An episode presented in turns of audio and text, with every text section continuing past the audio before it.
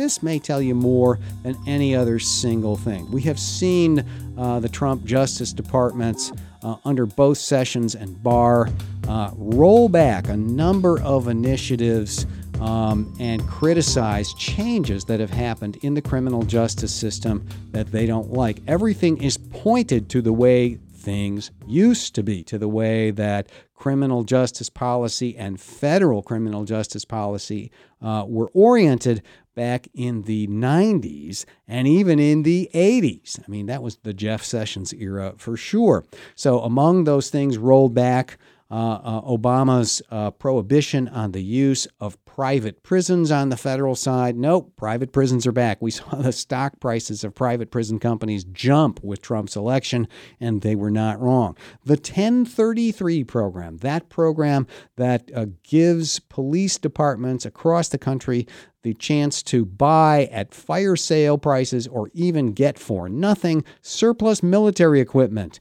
uh, MRAPs, uh, personnel carriers with armor on them, all kinds of military grade weaponry and vehicles and so forth, some of which showed up in the infamous uh, uh, uh disorders after the Ferguson incident. That program is back at full strength. Uh, the Trump people also restored civil asset forfeiture in the federal government. That had been curbed somewhat under the Obama administration. Um, that is back to where it was. Uh, and, you know, that's a really curious one because you have people on every piece of the political spectrum saying, you know, this is a bad idea. Enough of that criticism came from the right that you'd almost think, well, this is this is ripe for a kind of first step act treatment too. People from all over the spectrum, but no.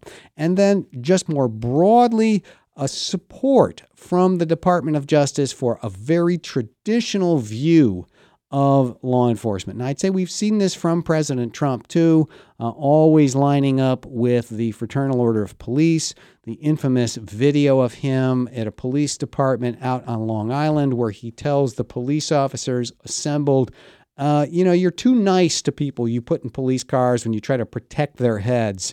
You know, why are you doing that? Uh, it would be okay, in other words, uh, to, to use some force, to uh, do things the way we used to do them. Um, um, and immediately, lots of law enforcement leadership came out uh, they seem to be horrified not only by the president's comments, but by the laughing reaction of the police in the audience. Um, and they, they just denounced it. We don't do things that way. We don't want to do things that way. We play the game by the rules. But this hasn't been the only thing. And I've called attention to some more recent things out of the Department of Justice. You had Attorney General Barr and members of the uh, uh, U.S. attorneys from around the country, particularly the U.S. Attorney in Philadelphia, going out of their way to criticize the elected prosecutors in places like Philadelphia, Larry Krasner there, and some other places around the country, going out of their way to criticize them as undermining law enforcement, disrespect for law, disrespect for police, when those district attorneys in these various places were elected on clear, stated proposals and platforms of changing criminal justice altogether, of reorienting it. The voters chose. They chose out loud and with their eyes open.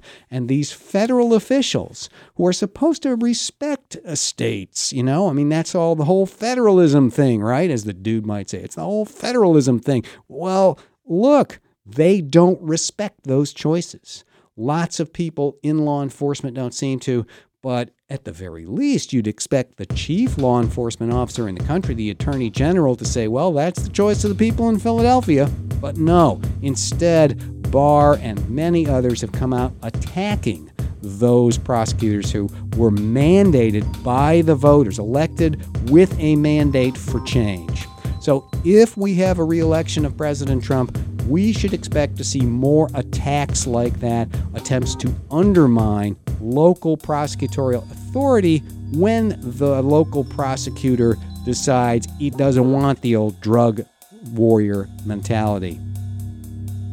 To hear the complete episode and unlock more exclusive content, become a Criminal Injustice member at patreon.com slash criminalinjustice.